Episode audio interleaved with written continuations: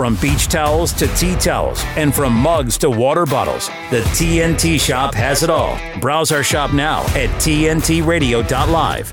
TNTRadio.live. Online. Online. Online streaming. Be a part of the conversation. I stream it all at work and I stream it to my phone and listen to it wherever I go. TNT.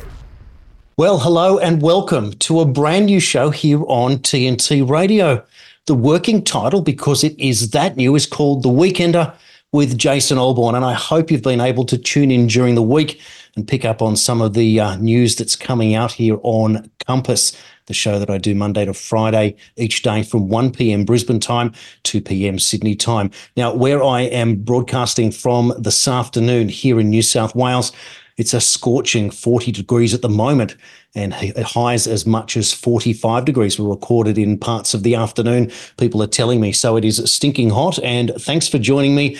And we're all going to cool down in our uh, summer wear today. And there's a lot in this very first show. I'm delighted to have your company. And if you get a chance, please, now you can share the live stream on YouTube or Rumble, or maybe you're watching us on the website. And if you haven't downloaded the free app, I recommend that you do once you get TNT radio onto your phone and play it through the Bluetooth in the car. You'll never go back to the dark side. And for this inaugural show, I uh, was working very hard with my team during the week, and we decided we wanted a program that would be able to pick up on some big stories that are coming out and we can sort of just slow it down a little bit, get into the nuts and bolts of different stories today. And my first guest will be coming up in a moment. He is the screenwriter of a film you may have seen called JFK Revisited. It's one of the documentaries post the great 1991 film JFK, directed by Oliver Stone. This film was also directed by Oliver Stone, and we'll be speaking in a moment to Jim DiEugenio, who was, as I said, a screenwriter and also has written many books on the subject. Coming up in the next hour, I've got Matt King from the Democracy New Zealand Party, and Matt has been all over what's going on with the whistleblower story. That's possibly the biggest story of the year in relation to COVID and anything about that agenda that's going on. And Matt is also a former detective, inspector, investigator. So he knows exactly what's going on. Can't wait to speak to Matt. And later on, we're going to speak to Jerry Gray, an expert on China. Got a lot of questions for what's going on over there. Jerry has lived in the country for some time. And our own Robert Brennan will be on a little bit later as well to talk about the Australian Science and Freedom event that was on recently in the paper that he delivered in that massive event that was going on at the University of New South Wales. And in the last hour, uh, an, an old friend of mine, and a friend of yours, Peter Richards, who used to be a warrant officer in the Australian military. He has toured around the world on numerous occasions, and we're going to talk all things what's going on in the conflicts around the world. Obviously, Israel, Hamas. We're going to talk about Ukraine and Russia, and also Taiwan and China, and see what his thoughts are and how he's reading what's going on out there. So, big, big show. Now, I'm going to introduce our first guest in a moment. I'm going to give you a brief intro, and then I'm going to play a trailer from the film. That'll be coming up just shortly, and then we'll get um, Jim in shortly. So, James or Jim DiEugenio has been researching the four major assassinations of the 1960s.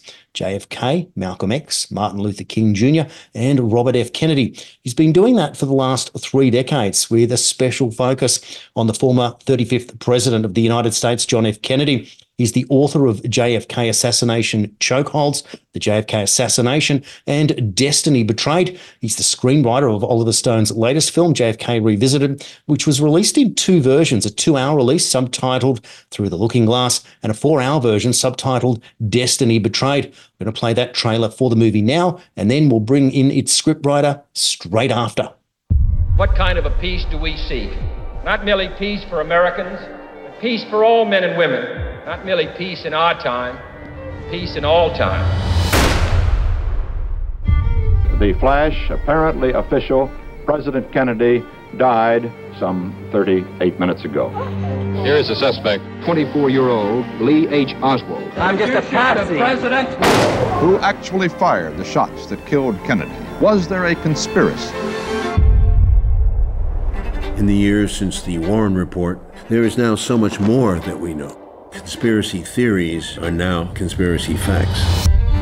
The Warren Commission successfully deceived the public Allen Dulles' appointment to the Warren Commission is one of the great frauds of American history. Documents are withheld by the FBI, the CIA. Intelligence agencies did all the wrong things if they were looking for conspiracy. We will go back and piece together new facts and evidence that shed more light on what really happened here that day.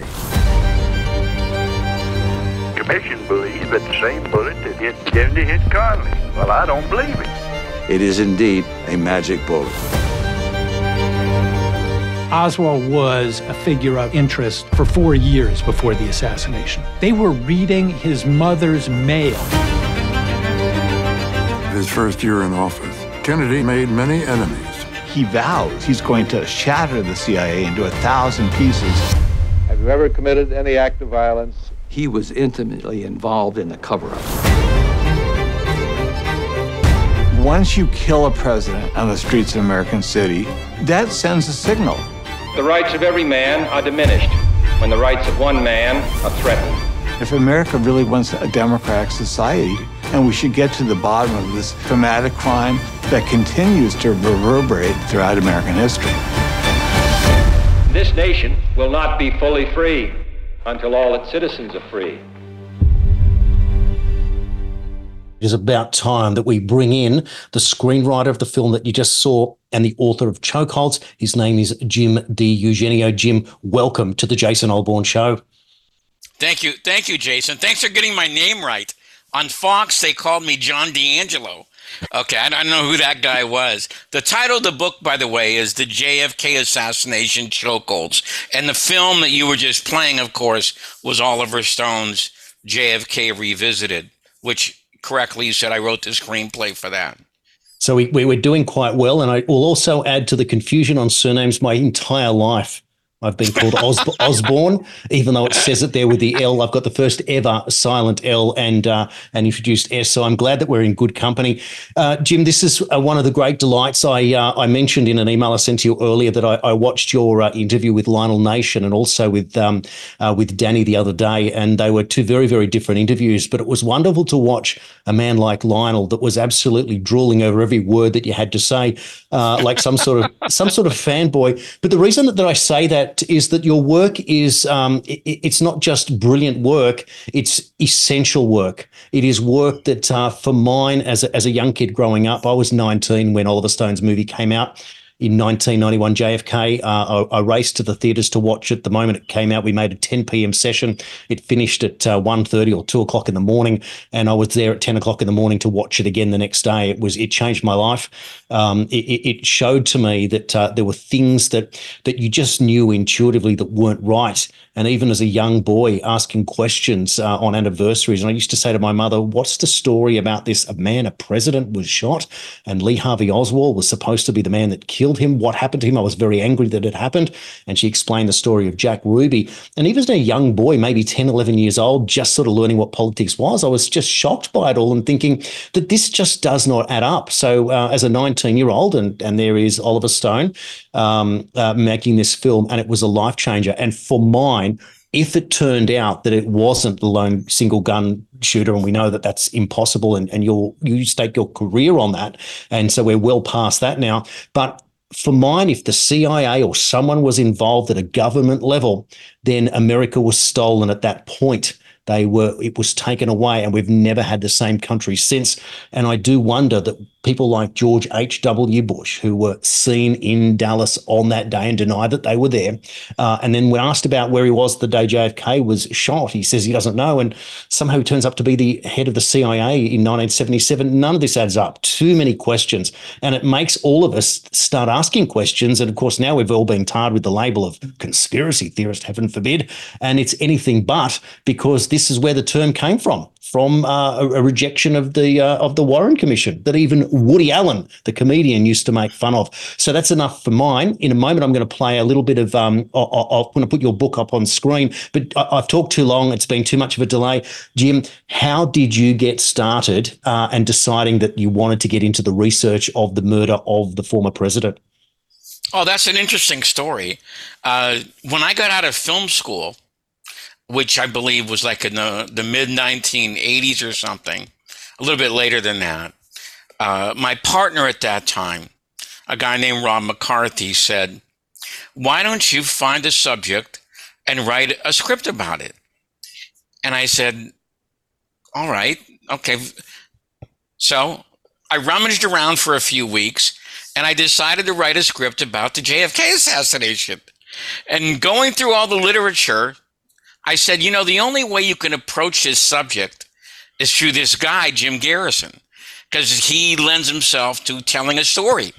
Okay. He, he's a protagonist. He's, there's antagonists. There's a, a, a trial scene, etc. So I started doing all the preliminary research and I go to the newsstand one Saturday, pick up Variety magazine, and lo and behold, Oliver Stone has optioned Jim Garrison's on the Trail of the Assassins. okay, so I go, well, there goes that idea because we're never going to beat him to the cinema. Okay. and so I decided to turn my research at that time into my very first book, which was the first edition of Destiny Betrayed. And I don't want anybody to buy that book because it's a very bad book. Okay. The the second version of Destiny Betrayed is very much better. And that's and I that's a good lead in because Oliver Stone's movie, which you saw more than once, and I'm sure you know, created a firestorm of controversy uh, throughout the world, but especially in the United States it actually caused an act of Congress to be mm. passed, okay, which created something called the Assassination Records Review Board. They, because if you remember, and I'm sure you do, at the end of the film, Oliver put this title on, on the screen, and it said, The Files of the House Select Committee on Assassinations, the last inquiry into Kennedy's death, are classified until the year 2029. And this, most people didn't know this. And so this outraged people and they started sending letters and phone calls and faxes, etc., you know, to Washington. And it created this new branch of government, which declassified, get this, two million pages of documents. Yes. And the, a lot of this stuff, the MSM did not report on. So this is what we put in our film okay, JFK Revisited, the stuff that they did not report on. And I think that's why the film is now sold, I think, in 14 countries, 14 foreign countries, which I hmm. think has to be a record for a JFK documentary. It's incredible. It's it's just an incredible uh, setup for, for for the most important story. And I don't know what it was. If it was a combination of the timing, because it was what some 28 years after the the murder of JFK that the film came out by Oliver Stone. And I was only reflecting on it the other day in the lead up to the 60th anniversary, November 22nd of 2023, uh, which was that case. And and to think that it's been more than 30 years since uh, Oliver Stone's film came out, and we still haven't got answers. We're still a few uh, thousand files short. My understanding is of the uh, of the official release of those documents, which tends to make me feel like that we're missing the most important documents. And I'm wondering what what what comes of that. Uh, Jim, what I want to do now is I'm just going to quickly play um, a, a, the the cover. I want to put the cover of the screen of the book on screen before we go any further, so that people, if they want to get hold of it for Christmas, they might be able to get it on Amazon. Moving on from that, uh, Jim, anyway, the 5,000 odd files that are left, why do you think they wouldn't release all of the files and hold some of these back? You know, I'm really, I'm really glad you asked that question because I said they had released 2 million pages, right? Mm. But when they went out of business, which was in 1998, they didn't finish the job. Okay. So then, as you probably know, everything was supposed to be terminated, let go of in 2017. That mm. was the final date that everything was supposed to be let go, no matter what. Well, Trump steps in after he had said, I'm looking forward to declassifying the last of the JFK documents. He gets read the Riot Act by the FBI and the CIA. And get this on the very day that everything was supposed to be let go. They waited to the last 24 hours to give him the warning. Okay. If you do this, You're going to let, there's going to be a dead agent in Morocco. Okay. And we're going to tell the world that it was you who did it. Okay. That kind of thing. All right. So he delays it. And then he delayed it a second time. Mm. Okay. Once for six months, once for three years. So then everybody thought that Biden would go ahead and declassify the last of the documents. But guess what? He didn't do it either. And I'll tell you, I'll tell you right now, I predict that those documents will not be declassified. And I believe that, that they are probably very important dealing with Oswald in Mexico City. And I believe Oswald in New Orleans. Because I'm mm. sure you know when Oswald went to New Orleans in the summer of 1963, he started to engage in some very weird stuff. Okay. And the Fair Play for Cuba Committee told him, don't open a chapter in New Orleans. But he did. And he's and he's on these streets handing out leaflets. Unfortunately for him, one of them said 544 Camp Street, which was the offices of Guy Banister. Yes. So the question then became what is a pseudo communist doing associating with a right wing nut like Guy Banister? And though, if you can believe it, the Warren Commission made almost nothing out of this.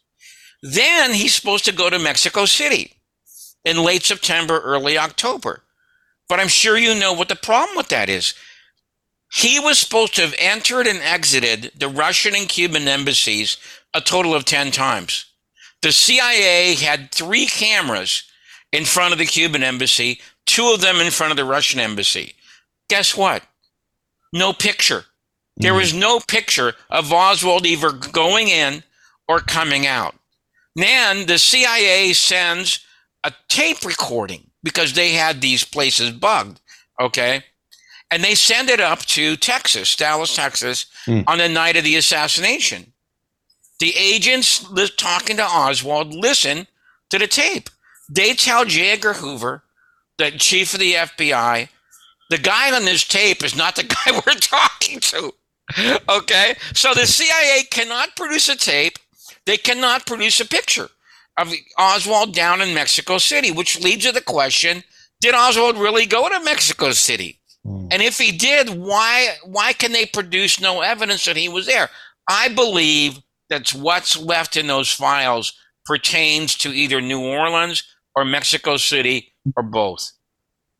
It's uh, well, it, it's a starting point for where we need to go in this uh, conversation. Now, Jim, what we're going to do is take a quick break, and when we come back, we want to move forward into this scenario to work out exactly what the plot is and the unraveling. Because your work has been concerned on the on the, on the notion that Oswald could not have pulled this off by himself, and therefore there is a conspiracy, which is what the Warren reporters try to convince us all along that Lee Harvey Oswald was a lone nut who wasn't a very good shot, but on that day he was a perfect shot Let's take that break now and we'll be back. This is the Jason Olbourne Show on TNT Radio. TNT Radio's Patrick Henningsen. There's a dark cloud which is gathering over Ukraine. This has been an absolute disaster. In the last month alone, as I reported previously, Ukraine's lost 13,000 troops in October. So, what does that mean? Well, you can guess that recruitment is probably down. So, right now, the government in Kiev, the Zelensky government's doing forced conscription. Morale is at an all time low. Uh, we've also seen conscientious objectors uh, who are taking to social media like Telegram who reported uh, that they were just finished a six month prison sentence uh, after refusing to go to the front line. Some of the forced conscripts rebelled, were imprisoned for six months, did a six month sentence, and then the day before their release, they were put into a van and then sent to the front line. I kid you not. Patrick Henningsen on today's News Talk, TNT Radio. When you can point me to an industry, to a platform that reaches 250 million people a month, virtually nine out of 10 Americans, that's real, that's substantive, that's important. And that reach and that touch point and that daily reinforcement, it's an amazing place to be able to communicate messages. That's massive. To find out more, go to tntradio.live. Today's News Talk Radio. Come on, let the man talk. We never censor our hosts. Good. Now, talk. Uncensored news. Today's News Talk Radio. TNT. Welcome back to the Jason Olbourne Show. And if you're listening in from the east coast of Australia, I feel the heat. It's around 40 degrees centigrade where I'm uh, broadcasting from today.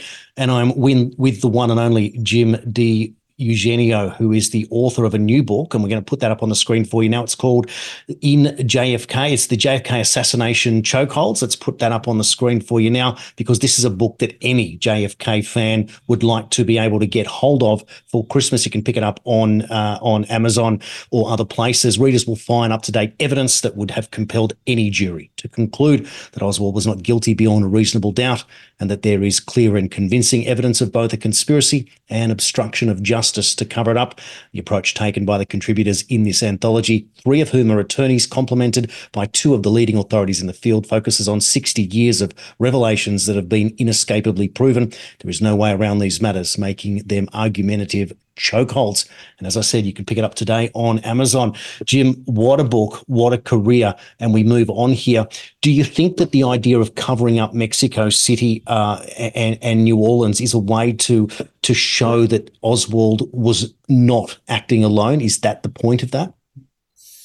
Well, I, I believe that what they were doing was setting up Oswald in advance in order to blame the assassination on either the Russians or the Cubans. Okay. Because Oswald fit into that profile because he was supposed to be a communist. All right. And he had defected to the Soviet Union and come back. Okay. So that's what I believe that they were the people who were really responsible the assassination. That's what they were doing to him, unbeknownst to him, in advance of the assassination. And of course, I don't have to tell you, but on the day of the assassination, all this stuff gets blasted into the news cycle. The stuff about Oswald in New Orleans, there's pictures of him, there's films of him, there's this trip to Mexico City that he allegedly took. Okay. And this incriminates the public. Excuse me, incriminates Oswald in the, in the minds of the public as having a motive to kill Kennedy because he was supposedly an alleged communist. All right. That's what I believe that this stuff about Mexico City and New Orleans was was about in the last few months of. And remember, Mexico City is seven weeks before the assassinations. Mm. Seven full weeks before. Okay, so in other words, I believe that they were planning this whole thing in advance. It's just shocking to think, even today, 60 years on, that in the 60s, this is how people behaved, and we still haven't caught on uh, two, three generations later that this is how government behaves in the midst of what's going on today.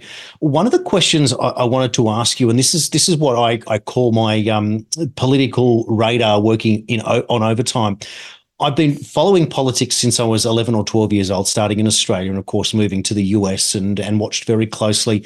Uh, and for mine, I think I think I was really into politics when Bill Clinton, of all people, appeared on the scene. He looked like the next young, good-looking Democrat, effectively the next JFK in many ways. And I kind of was hoping that he would have played it differently. He might have wanted to ask for the truth, anything but, of course. It, it looks like today that Bill Clinton is uh, is a CIA asset one way or another, and certainly his wife must be the way that they seem to get away with different things. His relationship with George H. W. Bush uh, in in the period before he was president is also odd that they all sort of it's all very much a club, but. Um, looking towards it and, and then Robert F. Kennedy emerging as a political candidate. And my point is this that the way I'm seeing things going at the moment, that uh, for whatever reason, Trump was snookered in his first term to bring out this information uh, he's come out firing. He's, the establishment is very scared of him. He is obviously the anti-establishment candidate. Kennedy considered his family the ultimate of Democrats, but that Democrat Party was never the same after they took out his uncle and then his father uh, five years later. I'm wondering, this is my long shot prediction, because there's no relationship publicly between Trump and Kennedy, for Trump to come out and say, look, we need to drain this swamp. I tried to use Bill Barr, and as many people know, Bill Barr's own father employed Jeffrey Epstein unqualified in a university. Uh, no wonder um, Bill Barr found no uh, reason to look into the Epstein so called hanging. But um, I'm wondering if Trump is going to bring someone like RFK Jr. in as his independent attorney general, which will blow the lid off the whole thing. And should he do that, the first order of business would have to be let's get the rest of these JFK files out there and we'll start from that. Thanks very much. We'd, I, I, would assume would expose uh, some in the uh, intelligence communities. And then, of course, the CIA and the FBI are on notice at that point. Does that any of that ring true, or is that just me just being a, a fantasy politician um, person watching in, and hoping? Well, well, RFK Jr., who I know, okay, has said that there was never any kind of deal or anything between him and Donald Trump. Mm. You know, and, and and for the most part, he doesn't he doesn't really like uh, you know Trump very much. Okay, uh, so although that I, I would love for something like that to happen. Trump appoints RFK attorney general, and the first thing RFK does is declassify the files. The second thing he does is appoints a special prosecutor. Okay, to go ahead and finally solve the DJ. That would be terrific. Okay, but you know something you said earlier, and I think is registered to me as being very acute. That once both the Kennedys were shot that was it for the Democratic Party that I knew. Okay. It really hasn't been the same since. And I'm glad you brought up Hillary Clinton because can you imagine mm-hmm. what JFK would say about using NATO to bomb Africa? Hmm. I mean, that to me, that, that is so crazy. You know, what kind of a world are we living in? We're using NATO bombers to bomb a third world Africa country.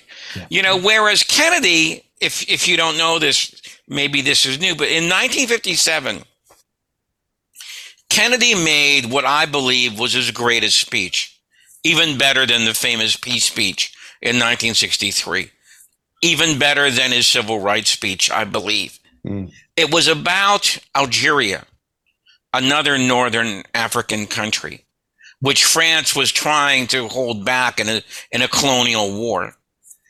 And it, it was a horrible, if, if, if anybody's ever seen that classic film, The Battle of Algiers, you'll know what a dirty, ugly war that that was. It devolved into terrorism and torture and murder, etc. And Kennedy took the floor of the Senate in the summer of 1957 and said, we should not be backing France in this war to take back Algeria. How could we possibly forget what happened three years ago at Dien Bien Phu when we backed the French and they ended up losing the war, a war they were destined to lose? The same thing is going to happen here. And we're going to be on the wrong side of history again.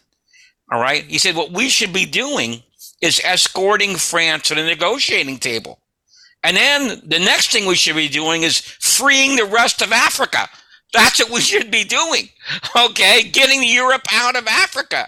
All right. So when Hillary Clinton then sends bombers over Libya, I, am wondering, oh my God, whatever happened to the days of John F. Kennedy? They're not here anymore. They're gone. they died at the Ambassador Hotel. It's it's it's so unbelievable that no one picks up on this. To think that you can out with the old and in with the new, and it's all the same thing. We haven't even gone down a pathway of, of, of Lyndon Johnson. We haven't gone down a pathway of, uh, of, of of any of that process, and and that's all sort of made clear in it. It was even even the swearing in of LBJ that was so instant, and just watching Jackie Kennedy uh, at that age and just being completely overrun by it all. I mean, what do you do when you're uh, you're very young? I mean, he was only what forty six years of age when he was taken out, and she was a, a young mother of of two children, thinking, "My God, what's going on here?" and having to put on a brave face and just accepting what's going on. And you wonder with the uh, with the Kennedy family, and of course uh, Robert Kennedy uh, Senior, the father of RFK Jr. Um, being pushed ahead, therefore, to uh, perhaps become the president in, in 68, and it's when he was taken out. And even RFK Jr. explains the assassination of his father in a very different way, and he's got a whole lot of evidence that he puts forward. You've researched that as well. Um, do you concur with what RFK Jr. was saying? Oh, he's exactly right on that. He's exactly right on that. There, see, the problem with uh, the RFK case is well, there's actually two of them. Number one, the directionality, and number two, the number of bullets. Okay. Mm. See, Sirhan is always in front of Bobby Kennedy. And Sirhan's a short guy, like he's five, four and a half. Okay. Whereas Bobby Kennedy's about five, ten and a half. And so you would think if he had his arm extended parallel to the floor, you know, all the bullets would enter Bobby in the chest and shoulder area, right? That's what most people would think. Well, none of them, none of the bullets that hit Bobby Kennedy came from that area. They all were behind him, mm. you know, in his back, the back of the head, and the fatal shot, which is behind the ear on the right side, is at what they call point blank range, which means the barrel of the gun had to be almost right at his hairline. No one, no one saw that that night in the at the and there were literally scores of people there, but hmm. nobody ever saw his arm extended behind Bobby Kennedy, okay, behind his head like that. And all the bullets were at an extreme upward angle, which would indicate to most people that whoever shot Bobby Kennedy was behind him, had a gun in his hand that was pointing upward. Mm. Well, no one that's that's not him. Secondly, there's too many bullets that are fired. Okay, there's I think uh, Sirhan's uh, pistol had like eight bullets in it at the most. That's at the most. But he only got off a couple of clean shots before the Mater D, Karl Uecker, jumped on him. There's a, there's 13 bullets mm. that are accounted for yes. in the, the, in the pantry. All right. So it could so some there had to be a second assassin, okay, and operating that night. So yes, I agree with Bobby Kennedy that uh, that there that there was a second assassin, the second gun, as they say, in the pantry that night, which really makes you wonder, doesn't it? I mean, what was so important to assassinate both of these guys in the space of five years? You know? this this is of course the uh, the well it's the trillion dollar question now because uh, the United States has been uh, has been forever changed as, we mentioned. And for those that uh, may be just tuning in I'm with Jim DiEugenio who uh, is the author of multiple books including the JFK chokeholds his latest and we'll put that up uh, on the screen a little bit later if you want to get in touch. But Jim was also the screenwriter of the film JFK Revisited that came out in both a two hour version and a four hour version with slightly different names Jim, can you just tell the difference between the two titles there of the, of the JFK Revisited? The two hour version is called JFK Revisited Through the Looking Glass. The four hour version is called JFK Destiny Betrayed. And like I said, it just sold in Japan, Macau, and Hong Kong. So, like I said, it's about 14 countries now mm. that it's that it's sold in. So you know, it's it's gotten a, and by, and remember, it opened at the Cannes Film Festival 2021. It's still selling in 2023. We're number eight on the Amazon documentary list. Okay. Mm, so that's I think that's quite an achievement that I'm I'm quite proud of. Well, you need to be proud of, of, such brilliant work and the fact that it's still top of mind so long down the track. But it just seems like that we can't get past this particular story. So we've talked about both JFK and RFK being taken out, and and and obviously the your life's work is based on the fact that Oswald did not act alone. I want to circle back, and I'm just keeping a, a mindful eye on the clock here. I'll just ask this one question, then we'll go to the break, uh, and and it's this how many bullets were shot at JFK?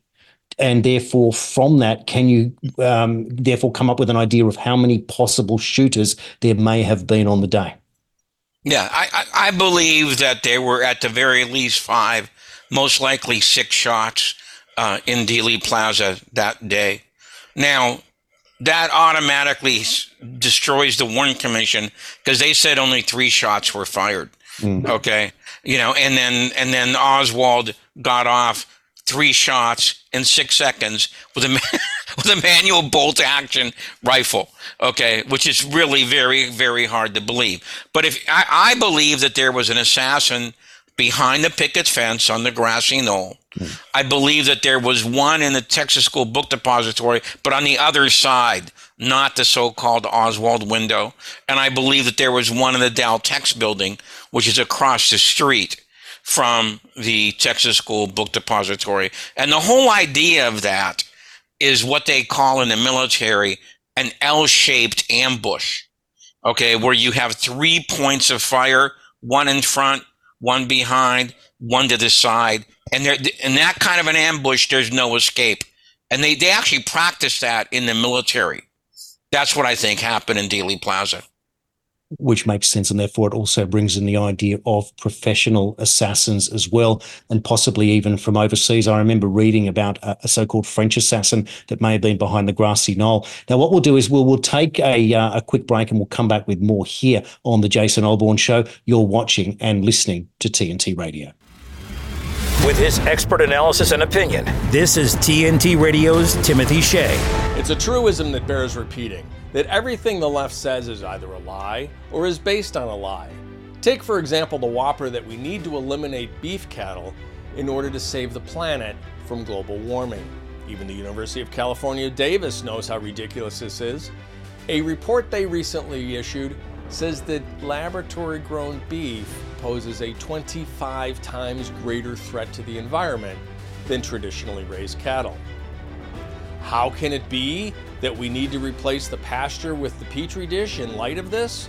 Because facts don't matter to the left. They never let facts get in the way of pushing their agenda.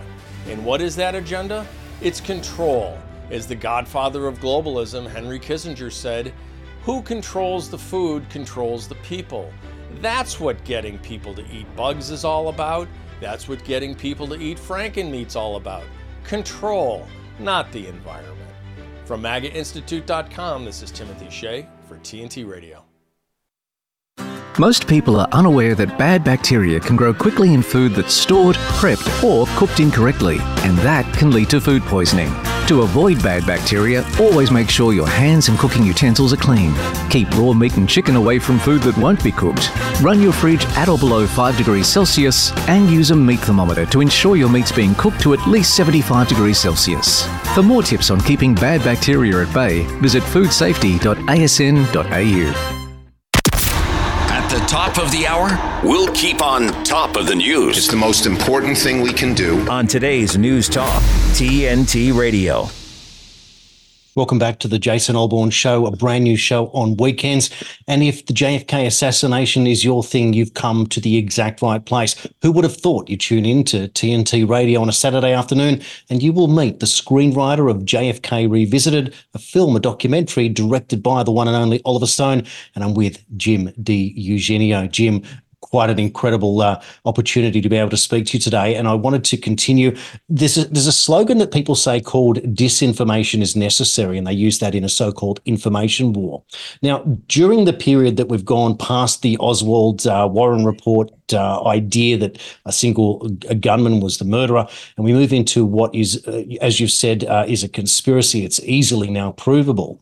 Now, some of the um, the theories that come up in all of this, and I wonder if it is part of this disinformation to keep us confused.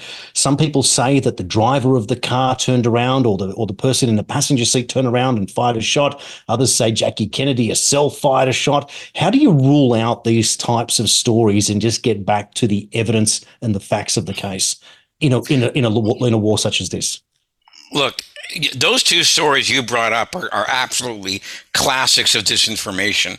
Mm. All right. And the only way that the first one ever got out there is because a very, very, very bad copy of the Zapruder film. I mean, really bad. And this guy showed it at Hollywood High School one night. Okay. And it was a packed house, like 300 people saw it.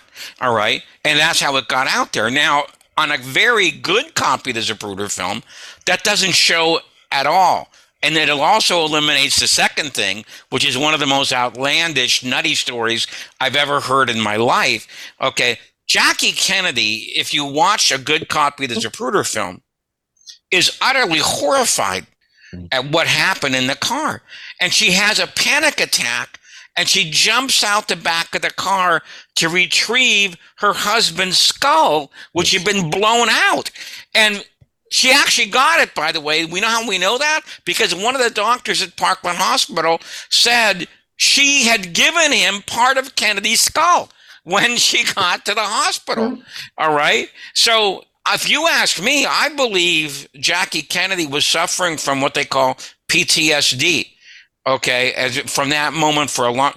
To give you an example, what I'm talking about in 1991, when Oliver Stone's movie, his feature film JFK, came out, she was living at the Dakotas, a very high class apartment building in New York, with Carly Simon. All right. And they were friends. And Carly Simon said, Hey, do you want to go see this movie, JFK? And she wouldn't go. She Carly said she tried to talk her into it, but she just refused to go. I mean, look, would you want to relive the most horrible moment of your life? you know, five times back into the left, back into the left, back, you know, who would want to do that? All right.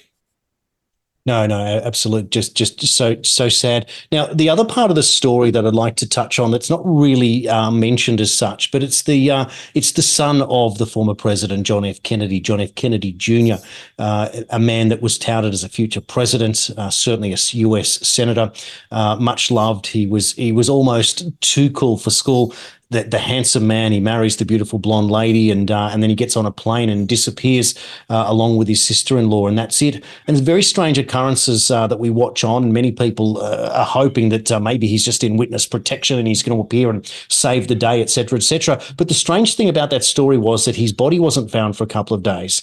Um, uh, it, the, the, the, memorial for his um, uh, for the the three of the, the families on the on the boat, and you saw a small group of, of family members there on the boat, and all seemed to be smiling. It just didn't seem to add up. Are we missing anything in the JFK Jr. story as part of this evil plot to just go after the Kennedys, the um, the antithesis of the modern Democratic Party? You know, I uh, I limit myself to the four major assassinations of the 60s. And because if I took on anything else, okay, I would dilute the work mm. that I do on those. So I haven't really explored uh, the JFK. But I will say this what I find so interesting about JFK Jr., he was intensely interested in the Rabin assassination. Mm. He supervised that story himself for George, you know, that magazine that, yes. that he published. It was one of the longest stories that they ever produced. Okay. And he actually got in contact with the assassin's mother and let her tell all the editors saying, we can't do this. He said, yes, we can. And we're going to do it. So I believe that he looked at that as something like a parallel to what had happened to his father. Okay. Now, that links into what I want to say next is that Robert Kennedy Jr. so far is the only one who's come out and said, yes, my father was killed as a result of the assassination, and my uncle was killed as a result of a conspiratorial plot. You know, it's a very courageous act on his part.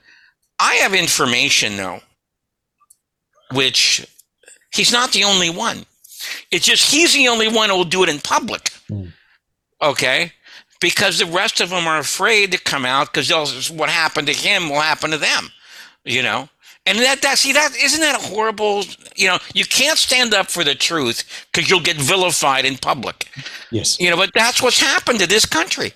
You know, uh, Jim, I, I find it absolutely extraordinary that the land of the free the home of the brave has become anything but. We're certainly not seeing a free United States anymore under this uh, totalitarian uh, Biden regime that is a third term of the Obama administration. Certainly not what uh, the Kennedys thought that the Democrats would become. And home of the brave, I've never known a country to be so timid um, these days. I mean, I remember traveling to the US uh, some 10 years ago. It was uh, for a family wedding. And um, we were lining up to, we were going to go and see a film at the cinema, and it was down the bottom of some stairs. We had to walk up 30 or 40 stairs, and there was no one in the queue. Pardon me. But, excuse me, that rarely happens. But anyway, people were lined up downstairs at the ropes where there was no one to walk up, and I just walked upstairs. What's wrong with my throat? Anyway, um, I, I, asked my brother, I said, why are we waiting down here? And he says, oh, you have to. And I said, what happened to the United States that we don't just walk in and we're free? We walk up to the ticket box and that's where we go. And he said, no, that's not how things work. And it, it, so it's something that's been coming for a long time now. I'm truly shocked at how little we see of the true uh, culture. And I wonder if that's the reason why, when we fast forward to the Trump era, Make America Great Again is a lot more than just finance and economics, but it's also about culture in the once great United States. It, you know, the the MSM, you know, it, thank God for shows. You know, thank God for shows like yours, or none of this stuff would ever get out. Um, I, I, totally agree, and that's the beautiful thing about TNT radio that's emerged in the last couple of years uh, to take on the tyranny of the time. But the beautiful part is that we get to investigate and go back in time to these uh, huge issues. And this one is one that would result in a true reset of the United States if it was to emerge that the government uh, and the intelligence agencies were involved officially uh, in, in the takedown of its own president. I mean, that's the ultimate case of treason. Now, what I'll do now is I'll just get um, this book cover back up on screen for those that are watching that'd like to get hold of Jim's new book. Uh, we'll put that up on screen screen in a moment. There it is. It's called the JFK Assassination Chokeholds and you can pick that up on Amazon. And in the book, readers will find up to date evidence that would have compelled any jury to conclude that Lee Harvey Oswald was not guilty beyond reasonable doubt, and that there is clear and convincing evidence of both a conspiracy and obstruction of justice to cover it up. The approach taken by the contributors in this anthology, I believe it's over a thousand pages, three of whom are attorneys, complemented by two of the leading authorities in the field, one of whom we're talking to today, focuses on 60 years of revelations that have been inescapably proven. There is no way around these matters making them argumentative chokeholds. Jim, it is a great, great uh, career that you've created for yourself out of a necessity simply by doing what no one else would do. If someone wanted to scratch their head today and go, you know what, I think it's time that I started investigating, what would be one or two of the first facts that people could really sink their teeth into and go, you know what, it was impossible so that they can rule out the idea of Oswald? Where would you point them to? Well, one would be one of the uh, essays I wrote for this book is about the mystery of Kennedy's brain. That mm. would be one thing that I, I, I believe any objective person would see that there was high level subterfuge because the pictures we have of his brain today and the illustrations cannot be of President Kennedy's brain. Okay. Uh, we don't have enough time to go into all the reasons, but the other thing is probably the old standby, CE399, sometimes called the magic bullet. Mm. Okay. That anybody could believe that that bullet could do the damage uh, that it did, you know, and emerge in the condition it's in is, I believe, science fiction. Okay. It, it, just, it just couldn't happen. All right. Do I have enough time for one more? Yes, please. Carlos Hathcock was the greatest sniper of the Vietnam era. 95 confirmed kills. A friend of him asked him, What do you think of this Oswald guy? Three shots in six seconds. The greatest sniper of the Vietnam era said, I can't tell you, Craig, how many times we tried it. He ran a SWAT team obstacle course. We couldn't do it. we, couldn't do the greatest sniper of the Vietnam couldn't do what Oswald was supposed to do. So those would be three very good reasons. No, indeed, and that's an interesting point there you make about the, uh, the, the, the snipers being able to go through this place. We've asked similar questions here in Australia of Martin Bryant, who was uh, legally the person responsible for Port Arthur, who was never tried, is in prison for life, um, and and of course he had a very low IQ. And people talk about snipers having to have a high IQ just to qualify in the military to be even given the task of learning how to become that. So it was kind of one of these knockout situations. So it's interesting, isn't it, that um, that these random people can come in, get hold hold of a weapon and instantly shoot it perfectly, like no one an expert can even do. It's it's it's a, it's a crazy crazy situation. Now, unfortunately, we've reached the end of our uh, allotted time, and it's been a, a, delight, an honour, and a privilege, Jim, to have you on the show. The very first of these shows, even though we've been uh, attacked by uh, uh internet bugs, some electricity problems, and a coughing fit, but we got there in the end. And I'm thank very thankful that you're here to tell us the story. And I think, uh, to be perfectly honest, from my perspective, your best days are ahead of you, Jim, because there is some big, big stuff coming. And uh, and one day we'll see you up in lights and we'll go, we knew you then, Jim Eugenio, a superstar in the making. We're going to take a break uh, in the process and uh, we'll be back with more after this, after the news break, and we'll be back, as I said, with more with a brand new guest, Matt King from the Democracy New Zealand Party. He's the leader with a big story about the uh, about the um, uh, whistleblower from last week. We're watching and listening to TNT Radio.